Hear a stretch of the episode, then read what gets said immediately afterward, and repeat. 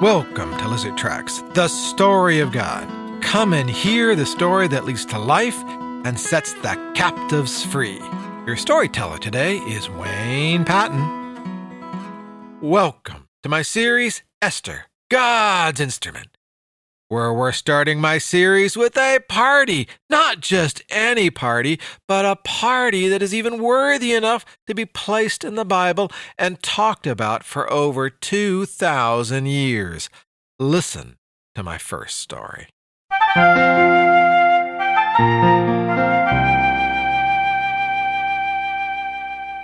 In the day, King Ahasuerus, who reigned from India to Ethiopia, in over 127 provinces. He threw one heck of a party. I mean, a grand party that lasted for 180 days. The last seven days of his party was more grander than the rest, with everyone drinking out of golden vessels, with royal wine that would not end.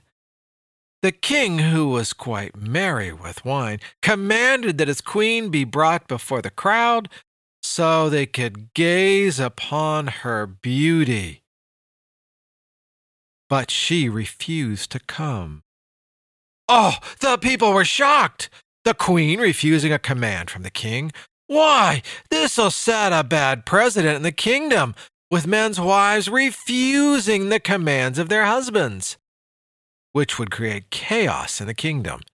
The king's court was abuzz as to what to do about the queen. Afterwards, the king issued an edict that the queen could no longer come into the presence of the king.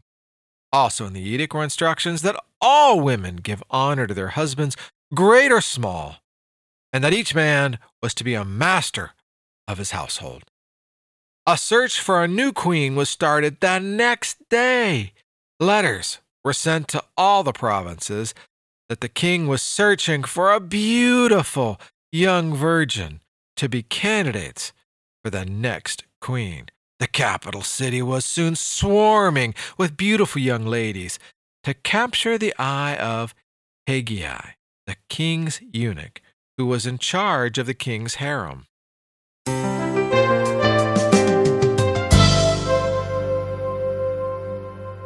That was not a fun way to end a party that lasted for almost six months.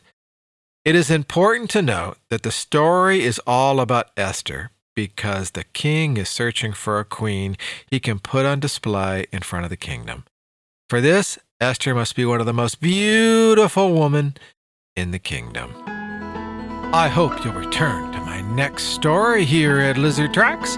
You can find more about my ministry on the web at www.lizardtracks.net I can be found on your favorite podcast app or on Alexa. Just search for Lizard Tracks. Your storyteller is Wayne Patton, and this is Lizard Tracks.